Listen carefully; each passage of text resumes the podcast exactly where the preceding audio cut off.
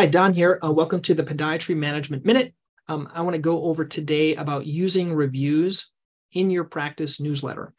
So um, I want to preface this. We did a practice newsletter for that was about a year or so, and we still do. This was the print one, and we'd also do a digital one uh, currently. Uh, and so the benefit of a newsletter i think is is to you know share information but it also builds credibility. And that's why we put the reviews on the back of the newsletter. So this is the when you when you fold it you would put the address right here and then you see all these reviews uh, down here. And uh, the biggest benefit i think is reutilizing reviews especially google reviews. So we have many many five star reviews and we have a process and i can talk more about that. But i'd love to hear your process of getting reviews if you have a really great way of doing it um, share your tip, uh, scan the QR code or click the link underneath this video to share your tip. But um, we take these and then we put these in the newsletter. So it builds credibility. We'll put these in, for example, a newspaper ad.